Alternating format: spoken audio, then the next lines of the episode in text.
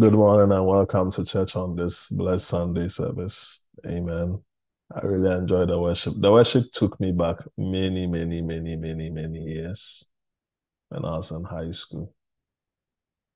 We used to sing this on our, on our campus ministry. So it took me way back. And interestingly, I was just chatting with that worship leader in high school many years ago on WhatsApp before we started church. Amen. So all, all signs point to that. Great. We thank God. Yesterday we had a great time at Worms. I believe those of us who attended, we were blessed. Um, we have one more meeting for the year. Amen. So I encourage you to attend if you've never been before. I believe you you have an experience. Amen. Let's start off with a word of prayer. Get right into it. Heavenly Father, we thank you for this morning as we come before your holy word. and pray that your word will minister to us, O Lord. May we receive your word today. May we be obedient to your word. May we apply faith to your word. May we have action muzzle to your word that we'll receive in Jesus' name. Amen. Today I'm ministering on what I call prayer and evangelism. Prayer and evangelism. I, I want us to understand the role of prayer in evangelism. Uh, if you've been in this church for some time, I hope we are all aware that on our church calendar, the third quarter, that's from July to September, is the quarter of evangelism. And our church vision has an outreach theme to it gospel for everyone, church for every community. So the first three words, gospel for everyone, suggests that we are a church that is involved in evangelism. Amen. So the goal for why the vision has to be made plain to all members is not to be conversant with it and then just rhyme along. it, it doesn't make impacts that way. It has to transcend from just, oh, I know the vision. I can rhyme along with the vision if any of the ministers or pastors do the welcome message and announcements. It's just not that. Um, but we have to come to a place as a church where believers we are we we believe in the vision. And when you believe in the vision, it means you will be a facilitator and a doer of the vision. Then the vision becomes uh, uh, more appropriate. Amen. But if we just reduce it to just a slogan, gospel for everyone, church for everyone, it, it doesn't have any impact that way. Amen. So I, I pray that every member of the church will feel comfortable and will feel graced enough uh, to preach the gospel to a friend or a loved one. It's the reason why we are called. Uh, every church member should feel comfortable and graced enough to minister to a family member and even a stranger, most especially if they are unsafe. Do you know how many strangers I've spoken to on the street? Do you know how many strangers Pastor Jessica and I have spoken to on the street? We've, we've gone out of our way. It's not because we knew them, but it's just passion. Amen.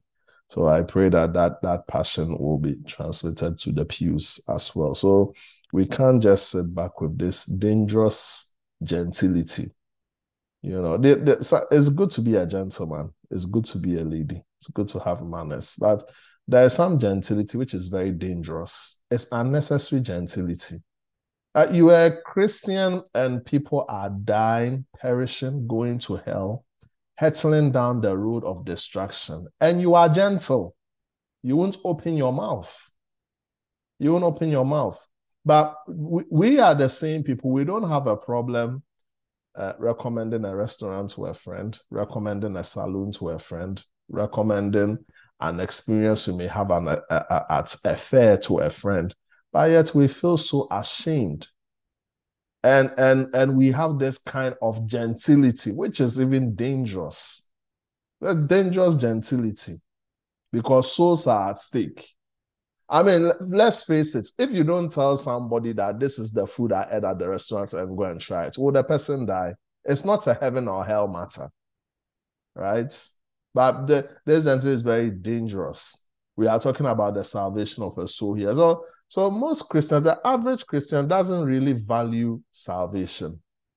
Because truly, if we really value salvation, we will do everything to get the message across, even if it means we will have to be inconvenienced. Amen. So it's very sad that among our churches today, from a general point of view, generally, when you look at the landscape of a church, the, the church is not interested in evangelism. It's the least patronized events, the most unpopular events. Uh, and sometimes pastors may want to evangelize, but when they look at the cold and the lukewarm reception of the members, they, they just abandon it to be like, what is the point of even creating uh, such programs and such fora for, for initiatives like this to happen? But I pray that today may we get to what is the heart of God. You see, part of pursuing Christ means that you will pursue the kingdom agenda. And the kingdom agenda at bay this morning which I want to bring to your attention, is the salvation of souls. If truly you are telling me that you are pursuing Christ, you will have a heart. Your heart will beat for the salvation of souls. And if you and I have been privileged to receive the gospel, we have been translated from the kingdom of darkness into the kingdom of light if you and I have had this great opportunity, we will do everything possible to extend that invitation to everybody that needs Christ. Amen. So I pray that may God minister to us. I'm believing God that that will change. Amen. Where ministry gives pastors, members, will embrace God's commandment of go ye into all the world and preach the gospel. Amen. And sometimes too, there is there is a there is not a culture of evangelism because ministry gifts are not doing it. And if you want to start a culture, a culture doesn't start from down. It has to start from up, then it trickles down. You have the domino effect. So sometimes if we if we are not creating that culture of evangelism, our leaders doing it. Are those in foremost positions of authority? Are they doing it? Because that is how you set a culture. So I pray to God that may God minister to us this morning. And the reason why I'm talking about prayer and evangelism is prayer is a very strong catalyst to evangelism. And when we are talking about a catalyst, I believe we all know what a catalyst is. It's you know, it, it's something that causes an effect to take place. And I believe if our evangelism will come to a place of potency, to come to a place of power, we, we have to believe in prayer as a catalyst. Amen. And it's is it safe to say Christians are not witnessing due to a deficient prayer life? Can I say that? Because it could be likely. Because when you read Acts chapter 1, verse 8, interesting scripture. This is one of Jesus' last commandments he gave to the disciples before he ascended to heaven to his Father. He said, you will receive power when the Holy Spirit comes on you. And you will be my witnesses in Jerusalem, in all Judea and Samaria, and to the ends of the earth. So, from this scripture, two things are supposed to happen when we receive the Holy Spirit. We are supposed to receive power. Number two, we are to be witnesses. What does it mean to have power? Power talks about that mighty energetic force which works like a dynamite. It resides in us. It's the power of Christ. And what is that power able to do? It is that power of Christ that is able to act upon the minds of men when they have an encounter with us. Men come to a place of repentance when they encounter us either through the preaching of the gospel or we live in the gospel. You see, there are different ways of witnessing. One way of witnessing is to preach it, another way is to live the gospel. Because Apostle Paul says that we are living epistles. Your life, your manner of life, you being a new creation, can witness to somebody to receive Christ as his Lord and personal Savior due to the resident power in you, which works like a dynamite. Amen. The second thing that we have to know is witness. And who is a witness? A witness is just a testifier. You testify of Christ because of experience. You see, you can't witness if you don't have an experience of Christ. You have to have a relationship with Christ. By a relationship with Christ, you have an experience. So sometimes believers are not witnessing because you don't have an experience. All your experience is what your pastor says on Sunday. Or even if you come to midweek service, you, you don't have a personal experience by which you can say, This is my personal encounter with Christ. Not what my pastor said, not what I know. That's my personal encounter. We don't have a personal experience. And when you don't have a personal experience, what are you testifying about? What are you testifying? You can't testify. Is it thank God for the Bible? You know, it's good. You read the Bible and everything. But when we are talking about witnessing, what has Christ done in your life without referring to the Bible? If you don't even open the Bible, can you tell somebody without the Bible, look, this was what Christ has done in my life. I was someone that used to struggle, but when I came into Christ, Christ has set me free from all sorts of vices, all sorts of bondages. I used to struggle sleeping at night, but when I received Christ as my Lord and personal Savior and started to worship Him, I felt His peace that everything will be okay. Uh, I, I was a sinner who I believe I had no hope. I was on my way to hell. But when I received Christ as my Lord and personal Savior, He has ministered to me. He has ministered to me, assured me that I'm going to heaven. Forget about what Pastor Steve will preach. Forget about what Pastor Descobe. Can you, without any of this, can you tell people about a personal experience of who Christ is? Can you witness to people about healing? Or are you going to tell people about healing because your pastor said on Sunday that Christ is a healer? So you, you don't witness like that. Even in court, you can't witness like that. You can't testify like that. You can't testify on second-hand accounts. It's not valid. If you want to be respected as a witness in the legal uh, courts, you will have to be able to be a first-hand witness, or you have to be able to give a first-hand account of what you personally know, not what you know by abstract. So that's how it even works in the courts. Now, if we are going to witness to people about Christ, what is your personal experience?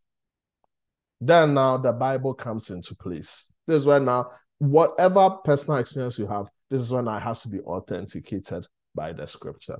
So we all have to have a personal experience. You, you testify of Christ because of experience, or you serve Christ by testimony. And what does it mean to serve Christ by testimony? Is the evidence of a new life. The evidence of a new life. Amen. So the travesty of this is many have received the Spirit but are powerless. Many have received the Spirit but are also failing in their witnessing duties to the Lord. A scripture just dropped in my mind. I think we should read this. Go with me to John chapter 21. Let me see something right here. And I'm sure when we, we will resume our John series, we will definitely come here.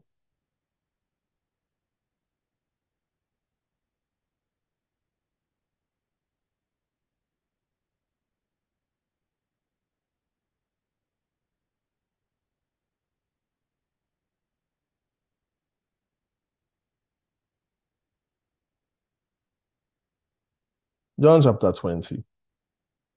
Now, mind you, the same disciples who were called apostles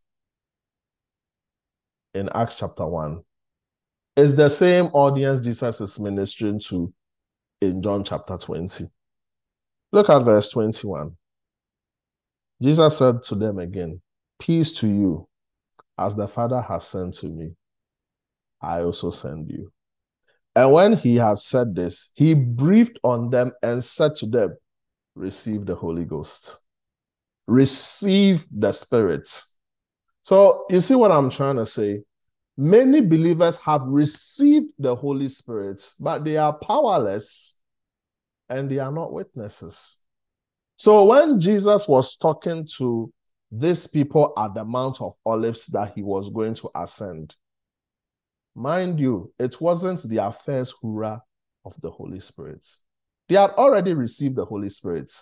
Because in John chapter 20, the Bible said that Jesus said, Receive the Holy Spirit. Receive. If you forgive the sins of any, they are forgiven them. If you retain the sins of any, they are retained. So these disciples did not just have a working knowledge of the Holy Spirit, they also have an experiential knowledge of the Holy. They had actually received the Holy Spirit. But Jesus looked at these same people and said that you are powerless and you are not witnesses. And they have received the Holy Spirit. So what will make us powerful? What will make us witnesses? That's what I want to talk about. So now go with me to Acts chapter 1, verse 12 to 14. So the question that we have to answer is that if we have received the Spirit, the disciples received the Spirit in John chapter 21, yet they lacked in power and they were not witnesses. So the question is if we have received the Spirit, when you receive Christ as your Lord and personal Savior, you receive the Holy Spirit. Why are you lacking in power? Why the hesitation to witness? Why the shyness to witness? Why do you feel tongue tied when you have to tell someone that God loves you, but you don't struggle to tell someone a joke? You don't struggle to tell someone that you had a good day. But why do you struggle to tell someone about the gospel? Acts chapter 1, verse 12 to 14. So, this is where prayer now comes into play when it comes to evangelism. Acts 1, verse 12 to 14. Then they returned to Jerusalem from the mount called Olives, which is near Jerusalem, because now Christ has ascended. So now they are going back. A Sabbath's day journey. And when they had entered, they went up into the upper room where they were staying. Peter, James, John, Andrew, Philip, Thomas, Bartholomew, Matthew, James, the son of Alphaeus, Simon the Zealot, Judas, the son of James. These all continued with one accord in prayer and supplication with the woman. Thank God that there were women who also knew how to pray. With the woman, Mary, the mother of Jesus, and with his brothers. So, after Jesus' ascension, the next important meeting the disciples had was a prayer meeting.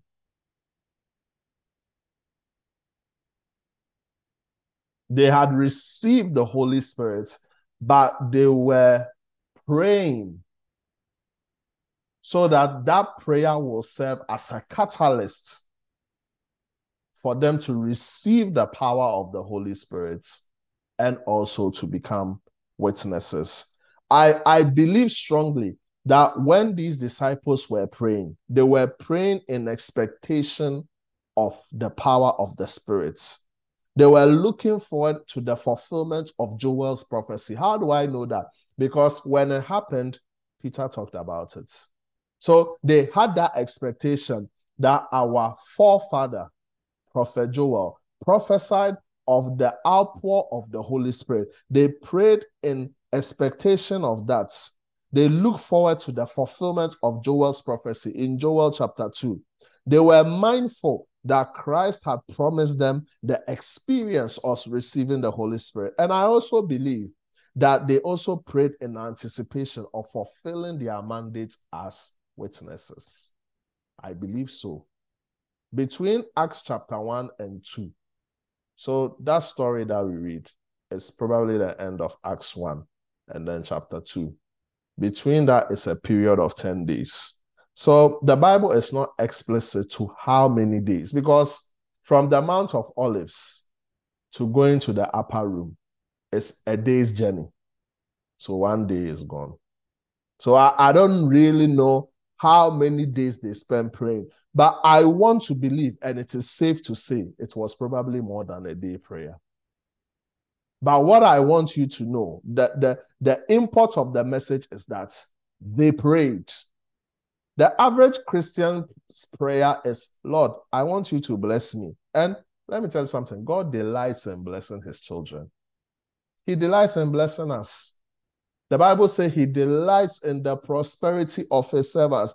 God delights in blessing us. But a time has come that we have to start praying intensely, not just about our desires, but about, Lord, I want your power to be resident in me. I want your power to have full expression so that I can live for you and be a witness. Christians also, we have to pray those prayers, especially in this year of pursuing Christ. It's not just about pursuing blessing, and God wants to bless you. God is not offended if you drive a nice car. God is not offended if you live in a mansion. God is not offended if you walk in good health. God is not offended if you have a lot of zeros to your bank account. God delights in the prosperity of his servants. But don't just let your prayers be about, Lord, bless me. Lord, I want to prosper. Lord, I want to make it. Let your prayers be, Lord, use me to be a witness in this year of the pursuit of Christ. Let's set our affections right. Because we are raising a kind of Christian that when it comes to blessing, we are all arms out. But when it comes to the work of ministry and doing the work and becoming effective and then becoming uh, people who can disciple others, we draw. And it's a bad recipe we are setting for disaster. We have to believe in the blessings of the Lord and yet we also have to believe in fulfilling the commands and the mandates of God, which includes us preaching the gospel. Look, an angel will not come down from heaven to preach the gospel. God is not going to come down to preach. If you are expecting Jesus, he's not going to come. The responsibility is on our shoulders. And if you are feeling terrified of the prospect of, I have to witness to somebody about Christ, you need to get into prayer. Because when you get into prayer, you will now begin to have what I call a sweet spot for now ministering the gospel. Because it is not a natural mandate, it is a divine mandate. And anything that is divine will need divine means to make it happen. And prayer is one of it. The picture conveyed in Acts 1 and 2 is intense it meant that the people really prayed. They were not taking a chill pill, they were not having meetings, they were praying. Now, when you read Acts chapter 2, it's a very interesting story. And my concentration in Acts chapter 2 are the first four verses. So I want us to go to Acts chapter 2. Because these people, they were very expectant of God using them to affect their world for Christ. Acts 2, verse 1 to 4. When the day of Pentecost had fully come, they were all with one accord in one place. Now, what does it mean when the Bible says they are all with one accord? It means they were praying. That's what it means. These guys were praying. In Acts chapter 1, we just read, they went a day's journey they were praying. Eight days later, they are praying. So I don't know whether in between those days they prayed throughout or it was intermittently. But all that I want you to know was that prayer was ongoing. They had been in the upper room praying. and they encountered the Holy Spirit. So, Acts 2, verse 1 to 4.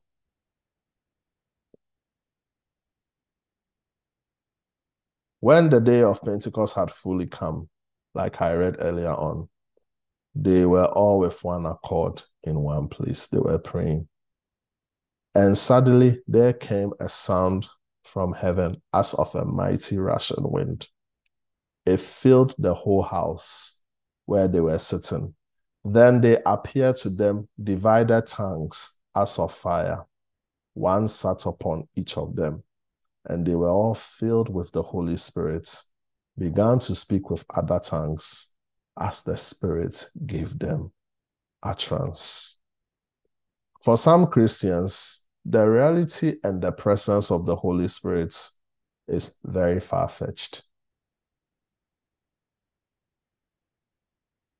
It's not far fetched if you really want to experience the reality and the person and the presence of the Holy Spirit, please get into a posture of prayer.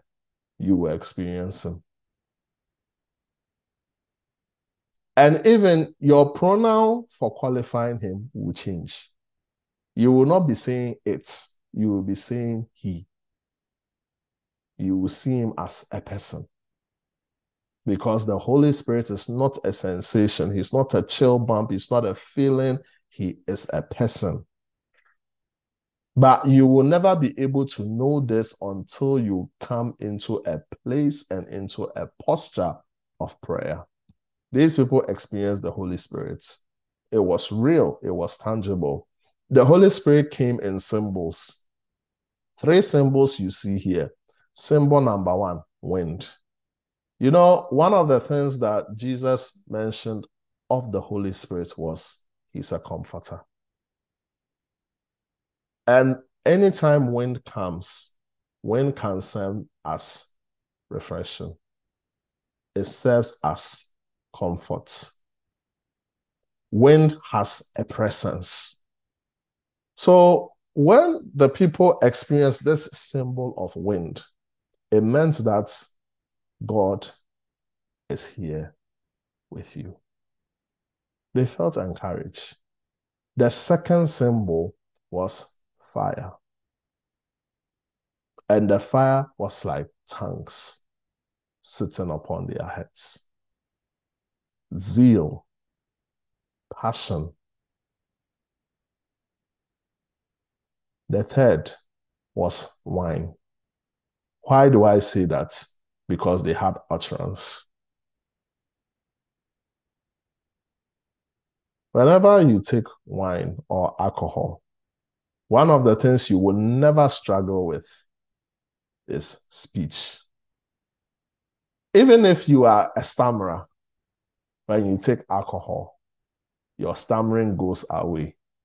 You are able to speak freely these people experience the wine of the Spirit. That is why when you read Acts chapter 2, further down, the Bible says that others mocking them say, These men are full of new wine. Peter said, No, we are not drunk. It's just 9 a.m. I said, Peter, you don't know. There are certain communities before 9, they are gone. Amen. You, you, you, you, he was very conservative. He just didn't know. But what I'm trying to say is that Whenever you have experienced wine, speech is never a problem. You say anything at any time, anyhow, and consequences are left to who any wants to be offended. They experience the wine of the spirits. And that's why they had utterance. They left the prayer meeting empowered and emboldened because of the presence of the Holy Spirit. Ladies and gentlemen, we need to get back to the place of prayer if we want to experience evangelism at a high, especially like what happened during the Acts of the Apostles. Peter's preaching started from verse 14. He preached very powerfully. I don't have time to read the, the, the whole of Peter's sermon. It, it would be nice to have read it, but there is no time. But the, the short of it all was Peter started preaching in verse 14. talked about the prophecy that happened during Joel, uh, testified of Christ, who was a man sent from God. Uh, he was attested by God. He did miracles, all that sort. But the effect of the preaching was that their hearts were cut. They, they became convicted. This was the same Peter who was afraid of these people. The same Peter. This was the same Peter that struggled to confess Jesus as Lord to a little girl and deny Christ. It's the same Peter. He's emboldened, he's empowered because he has spent time in the presence of the Lord and he's filled with the power of the Holy Spirit. Ladies and gentlemen, we need to come back to the place where we are emboldened, we are empowered by the Holy Spirit to become true witnesses of the gospel. And then Acts chapter 2, verse 38.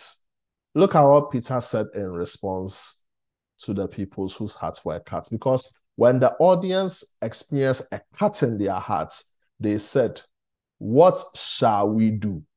So now let me con- let me read the conclusion of Peter's sermon. Acts 2, verse 38. So Peter has already done an expose, but this is the concluding part of his sermon. Verse 38. Peter said to them, Repent let every one of you be baptized in the name of Jesus Christ for the remission of sins, and you shall receive the gift of the Holy Spirit. For the promise, verse 39, is to you and to your children and to all who are far off, as many as our Lord God will call. 40. And with many other words, he testifies. So this account is even an abridged version of Peter's sermon. It's not an exhaustive uh, uh, uh, um, uh, sermon of Peter. He testified and exhorted them, saying, Be saved from this perverse generation. Verse 41. Those who gladly received this word were baptized, and that day about 3,000 souls were added to them. Do you know why 3,000 came to the Lord? It wasn't because Peter was educated. If you read Acts chapter 4, the Bible lets us know he was unskilled, he was untrained. So Peter had no education to boast on. I, don't think that Peter was the best of orators. It wasn't because of that. It wasn't because of maybe charisma or he had a charismatic personality. Peter was able to win souls for the Lord because he had received the power of the Holy Spirit, which is catalyzed by prayer. And because of that, he became an effective witness. And, ladies and gentlemen, if we are listening to this message, we need to come back to the place of prayer. You have received the Holy Spirit, but make it a point to pray and let prayer serve as a catalyst so that when you evangelize, you will win souls for the Lord. So, when you have encountered the Holy Spirit through prayer, you receive utterance to be an effective witness. And utterance is part of the empowerment of the Spirit. And that's what made the difference. Yesterday, if we you do remember during our work of ministry seminar, I did talk a bit about utterance. Amen. But Peter's testimony of Christ and the scriptures led 3,000 to experience salvation. So today, based on this message, I just want us to pray corporately about souls. Amen. That's pursuing Christ. If we are pursuing Christ, we are pursuing the heartbeat of Christ, and the heartbeat of Christ, ladies and gentlemen, is God wants people to be saved. So if we say we are pursuing Christ, let's also pursue his heartbeat, which is the agenda of the church. May we be fruitful and may God add to this church through the testimony of Christ. Father, I've delivered your word. May we be soul winners. From now to September, magnify our works, glorify yourself through your testimony, Glorify yourself through us living faithfully like Christians. In Jesus' name, amen.